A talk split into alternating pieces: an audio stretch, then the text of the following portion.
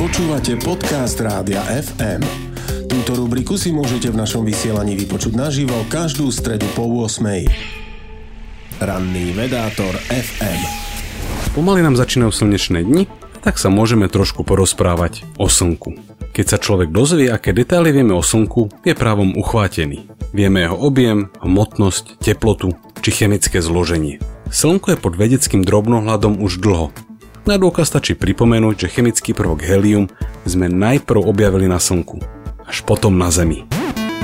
Jedna z vecí, ktorú sme sa o Slnku dozvedeli relatívne nedávno, pred asi 60 rokmi, je, že sa chveje. Jednoducho, ak sa zameriate na istý bod na jeho povrchu, uvidíte, ako sa každých 5 minút mierne približuje a vzdialuje. Nielen po povrchu, ale celým objemom Slnka sa šíria vlny. Prečo sa niečo vlní? Poprvé existuje niečo, čo systém dostáva do rovnovážneho stavu. Či už ide o gravitačnú silu alebo pôsobenie tlaku. Typickou vlastnosťou systému v rovnováhe je, že keď do neho šťuchnete, niečím rovnováhu narušíte, začne vibrovať. Aké vlny sa objektom šíria, akými smermi a rýchlosťami, to závisí od jeho presného zloženia. Toto je základ seizmologického výskumu Zeme. Síce sme sa zatiaľ zavrtali len pár kilometrov pod povrch, aj tak celkom presne vieme, z čoho sa Zem skladá. Inak by sa totiž šírilo zemetrasenie z Tokia, ak by bola planéta tvorená zo železa, želatíny alebo z kombinácie tuoj horniny a magmy. Je to celkom podobné tomu, ako keď zaťukáte na drevo, aby si zistili, či je spráchnivelé. Skúmaním trasenia objektov sa vieme dozvieť veľa o ich zložení.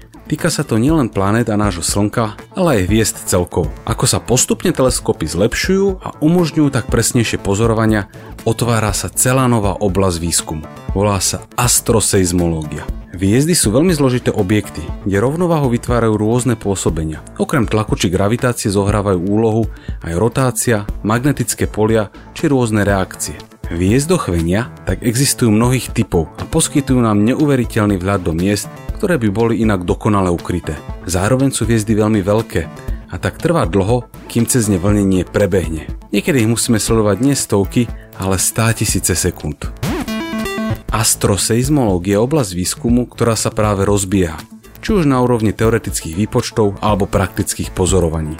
Konceptuálne to možnosť nie jednoducho, technicky však ide o extrémne zložitú oblasť.